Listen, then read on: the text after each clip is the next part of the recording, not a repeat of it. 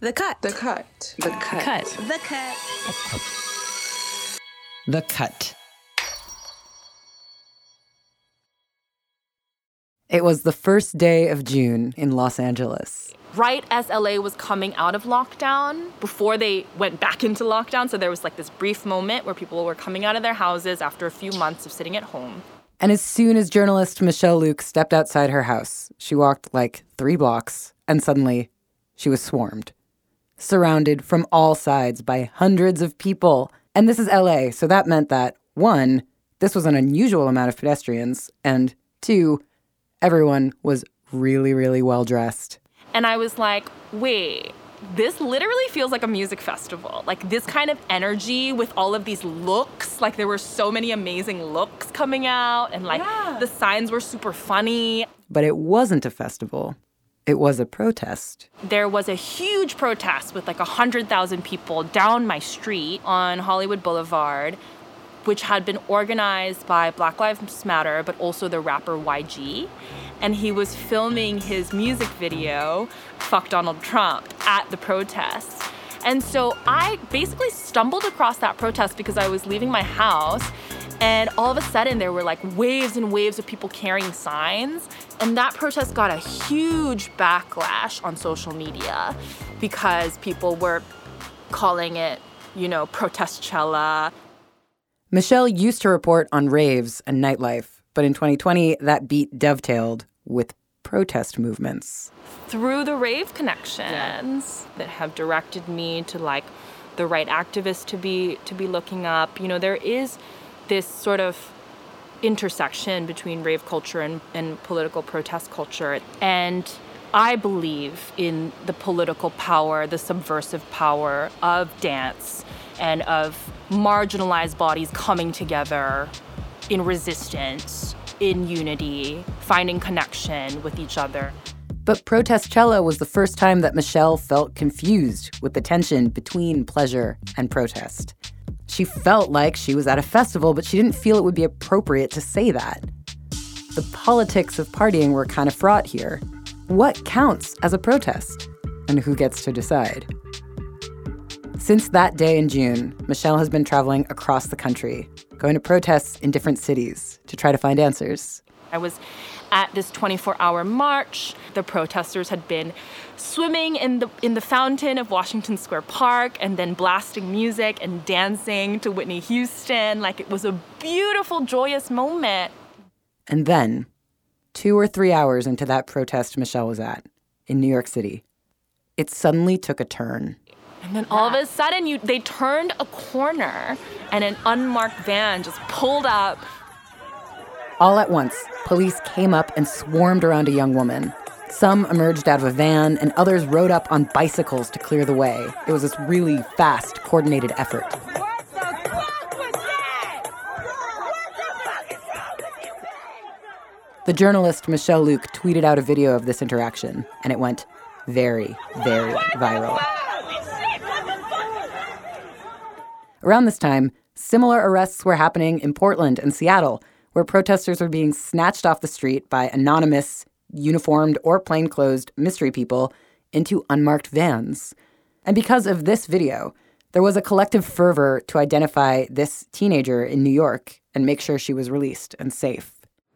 Cuomo stood up for me. De Blasio was kind of iffy on standing up for me. You know, De Blasio's kind of a bitch, honestly.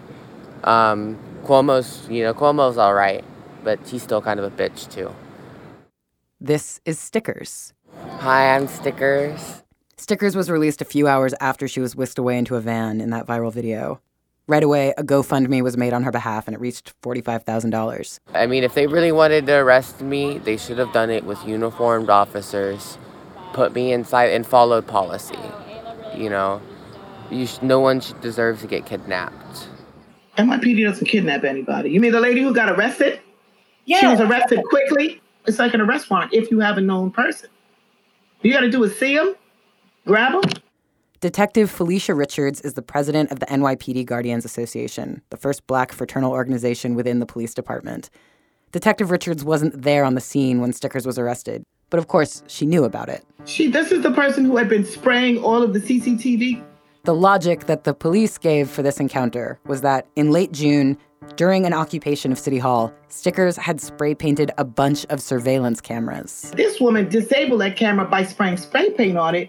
So that's rec- that that type of reckless behavior and damage to, to, to property, to, to police property. Are we really going to use that force for, you know, like some fucking teenager with a can of, you know, with paint? Like, come on.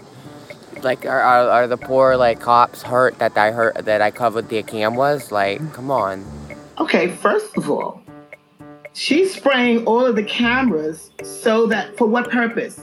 Everybody was going out on the street to protest, and I just wanted to make sure, you know, nobody get, you know, they don't, like, use mass surveillance against the people. So Stickers knew what she was doing. She knew there was a warrant out for her. I kind of figured I already knew what they were grabbing me up for. What she did was what they call vandalism, it's called criminal mischief. She's identifiable. Her face was caught on C C T V. They know who she was. And in a crowd, you don't have a lot of time to say, excuse me, um, we're just coming for her. Ma'am, could you come this way? That doesn't work that way. You didn't identify yourselves. You just grabbed me the fuck up and, you know, didn't read me my rights. I remember I was wearing, like, this trouser, and so sometimes the slap strip, straps slip off and my tits are out. So, like, my tits were out. My hair was all up in my face. I remember I got hit a few times inside the van. It just looked more, more aggressive. It just looked very aggressive. But at the end of the day, um, you have a, it's a split time to figure out what you want to do. You see her, you grab her, you get her, and you get her out. I mean, it was pretty shitty, but, like, it definitely wasn't the worst I've had or seen or experienced. It was just shitty. I don't know. Like, when you see a cop in the world, or when you see a cop at a protest, do you yell at them, or are you just gonna, like, do you try to ignore them? Like, what is your approach to the cops now? Oh, I'll still flip them off and say, fuck twelve. We get it. We know. This is the this is the mantra. But there has to be, from the protest, there has to be a plan. What happens next? You cannot push this forward going point to point. There has to be a plan of action in place. I mean, that's an interesting question. Does there need to be a plan of action for it to be a protest? Or is it enough to just want to be out in the street, to cry or to dance or to chant or spray paint without a plan? It's just like, how can everybody be okay with police beating black people and killing black people and your planet fucking dying and, like, you know, America's like a third world country with, like, a Gucci belt. We need to, it needs to be organized. If it's going to be organized, let it be organized. What is the end goal? What's the end game? But don't you think that this is just civilians demanding the same degree of perfection from law enforcement that law enforcement is demanding from protesters? What, what, what, what level of perfection are we asking from protesters? The things you said, like, have a plan, have a leader, like, well, have a directive, have some goals, you know, like, get organized. Again, um, because, you know what, again, I, I'm saying... So, so the pro- protesters are just that they, they just march. Even protests protests have a, have an, have a, have a, have a, have a goal. There's a goal in protesting. It's not just, or is it, or is it? Maybe I'm mis- maybe I'm wrong. Is the is it is the expectation of the protesters just to protest, just to create a situation of uncomfortability for the city, for the state, for the government? With no real end goal in sight, just to protest? What do you protest? You know, you're, like, grieving or you're celebrating or you're feeling some sort of forward motion together as people. But why is that, a, why is that then called a protest? So everything is just really complicated right now. Journalist Michelle Lhooq again. There's this sort of really strong impetus, I think, to be visible, um, as part of this fight and how important that visibility is right now, um, especially at a time when the attention economy is, like, so important. And the thing is, what is the best way to garner that attention? I want it to be the dance parties and the spontaneous fountain bathing. But of course, that's not what makes the headlines. It was Stickers getting ferried away in an unmarked van. I mean, there's something to be said about peaceful protests, but I also think that the protests that get the most attention seem to be the one where shit goes down. And in this case, who was starting the shit? To the authorities, it was stickers. That spraying the C C T V cameras wasn't the correct form of protest. Yeah, and I think that's something that people are definitely struggling with and sort of trying to figure out right now. Like, is there a right way to protest? And there might be. But it might not look like the way that people in the United States have protested in the past. After the break. It's almost become a cliche that Gen Z is just, like, the best. All right, look at Greta Thunberg and Malala, uh, Mari Company, a k a. Little Miss Flint. She's been fighting for clean water in her city since she was six years old. She's twelve now. That's producer B A Parker. She's going to take it from here. I've been protesting for almost twenty years. When I was a teenager, it was to end the wars in Iraq and Afghanistan and to impeach Bush and to reduce prescription drug prices. Once I got detention because I showed up to school in a handmade t-shirt that said, "I'm afraid of Americans." In college, I went to rallies and marches and protests for sexual assault survivors, Jena six, more impeach Bush rallies, and the stopping of local gentrification efforts. In my twenties, I marched through Union Square with a broken ankle and a boot to demand justice for Trayvon Martin, only to fall in the street and have a white protester yelling at me to get out of the way. Now in my thirties, I didn't protest this past summer, or last week. It wasn't for any ideological reasons. I didn't want a chance getting sick when I wanted to visit my folks. I also felt guilty, like I'm not doing enough. And honestly, years of waking up every morning and having to demand that my humanity be affirmed takes its toll.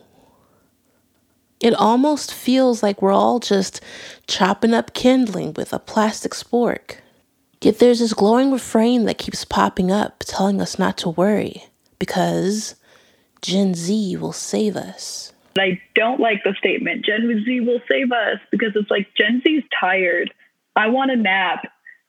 Like, you know, like we're tired. Um, you know, we're trying to go to school. Wait, did you guys have school today? No. No. School starts next week for me. I don't have school on Fridays. So. You don't have school on Fridays? That's so weird. In early August, I chatted with a couple of students from March for Our Lives, a student-run organization that was created after the Parkland shootings in twenty eighteen. I'm Nora Abdul-Hawk. I'm a part of the March for Our Lives Youth Congress. Um, I'm sixteen. I'm from Atlanta, Georgia.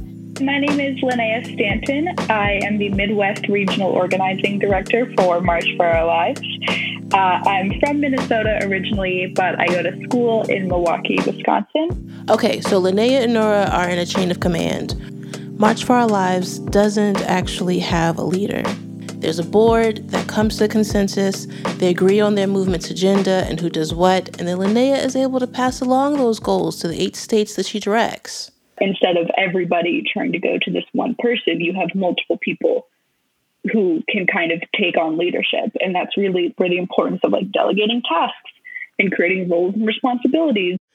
Which from the outside is hard to sort of grasp. Who's the leader? That's what detractors say about Black Lives Matter and March for Our Lives. There's no Doctor King or Gloria Steinem or Cesar Chavez. How can they be serious without a leader?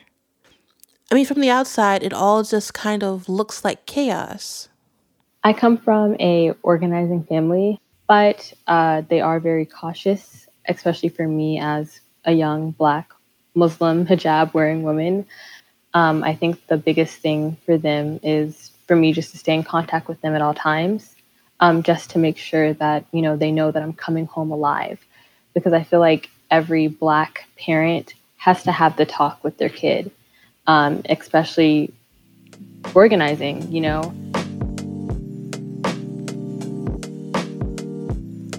Then a week after our interview, Jacob Blake was shot in the back seven times. Just forty-five minutes from Linnea's college campus. I call Linnea again. Wisconsin has like literally started on fire since we last talked. Yeah. Like, we physically started on fire.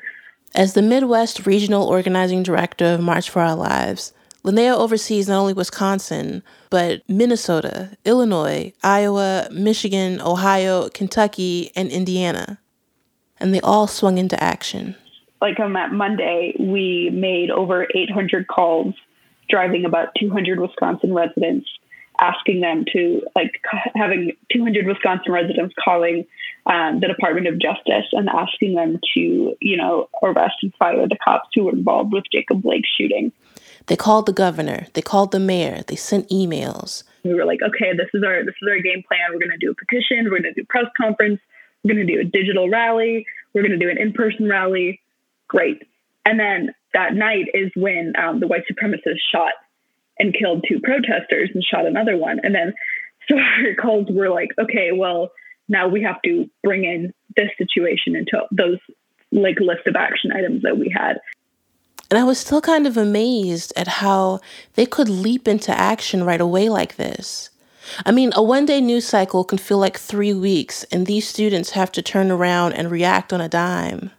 Like, how do you maintain some kind of consistency and have, like, a united front and be able to engage in activism in, like, an impactful way? In March of twenty nineteen, um, this man named Marshall Ganz came to Parkland and did a, like, organizing retreat thing, and it, like, changed my whole life. Marshall Ganz is a political theorist, and he talked to the Parkland student organizers about a radically different way to organize, without a leader.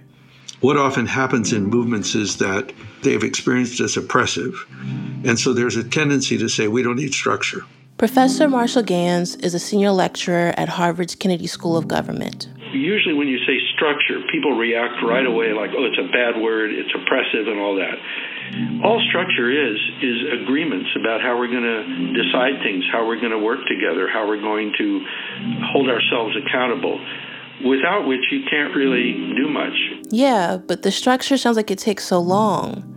Like, how am I supposed to get on five separate hour-long Zoom meetings to coordinate a course of action when, case in point, there is a white supremacist shooting people at a protest, or there's another gut-wrenching police video, and I just need to react right away? But it's a problem in movements to sort of take that step. There's a, there's a, there's a notion of freedom from and freedom to, and sometimes we're so focused on freedom from what we're trying to get out from under, that we forget that we have to create our own ways of operating to realize the freedom to which we aspire. Professor Ganz believes that a shared purpose can be a motivating force, not a person. Do the work to uh, establish a shared purpose, uh, be very clear about roles, about how people are going to govern themselves, so that it could actually work just as well as an athletic team works. And then each team member could then develop their own team, and then each of them could develop their own team, and so forth. And you get a kind of cascade of leadership. And so when we began drawing pictures of that, somebody said, oh, this looks like a snowflake, because there's, the like, say, a core of five people with a dot there, and then there's another sets of fives and sets of fives, and then it grows out that way. And it isn't without leadership. And yes, I'm fully aware of just how on the nose in our current climate anything with the word snowflake can be interpreted. But it's a nice visual, and it counters the way a lot of leadership functions, which is as a central dot that everyone reports to. Right. But the snowflake model, there are multiple dots, and there are people reporting to multiple dots, and the dots are working together. Although this snowflake structure is a best-case scenario, it's the ideal, because what tends to happen in activist movements is what feminist scholar Joe Freeman calls the star system. The public looks for spokespeople to attach to, someone who can neatly embody everything about the movement. I mean, we saw this at the start of the leaderless March for Our Lives movement itself, where some star speakers got thrust out to the front and became public figureheads. The people in the government who are voted into power are lying to us. And us kids seem to be the only ones who notice and are prepared to call B S. But in most cases, these so-called stars aren't selected by the movement. It's that the press loves them. I mean, you wouldn't have a C N N panel without them. It's why a lot of liberal celebrities on Twitter retweet Sean King's police shooting videos, while their black followers are begging them to use more discretion because they're triggering as hell. It's like the protesting has become almost as exhausting as the violence itself.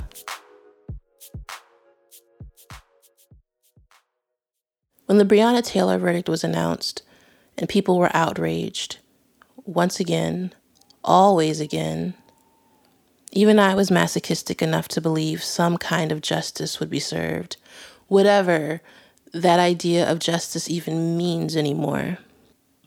I never truly understood when Fannie Lou Hamer said, "I'm sick and tired of being sick and tired," until this summer. And I finally grasped how far I could be stretched emotionally before I'd be ready to snap. And I'll be honest with y'all, I'm ready. What's happening to marginalized people, myself included, is suffering. Me having to explain my suffering on a podcast is still suffering. Now, I I don't fault the New York City detective Richards for wanting protesters to have a plan. We all want a plan. I wish there was a plan. The other night, I Googled to find a definitive guide to being a protester, and I couldn't find one. There is none. There is no right way to grieve and beg for your humanity. And when police officers are the ones regulating how protesters protest, dictating what is correct, what is good trouble, and what isn't, it is a self-eating snake choking its prey. And at the end of the day, protesters are just people. They weren't elected for this. Protesters are being asked what they are protesting for, what they want, what the plan of action is. Literally, for Black Lives Matter and March for Our Lives, it is for the right not to be killed, to live and feel some sense of comfort. And maybe that shouldn't need a plan. Maybe that can look like a dance party. Mm-hmm. Mm-hmm.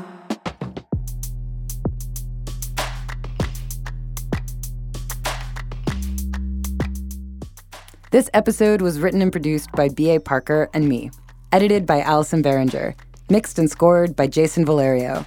Special thanks to Karenza Cardenas and Sangeeta Singh-Kurtz. You can read Michelle Lhooq's newsletter about the intersecting futures of nightlife, weed, and counterculture at rave new world dot substack dot com. Stella Bugby and Nishat Kurwa are the executive producers. The Cut is made possible by the team at New York Magazine. Subscribe today to support their work at thecut.com slash subscribe. I'm Avery Trufelman. Thanks for listening.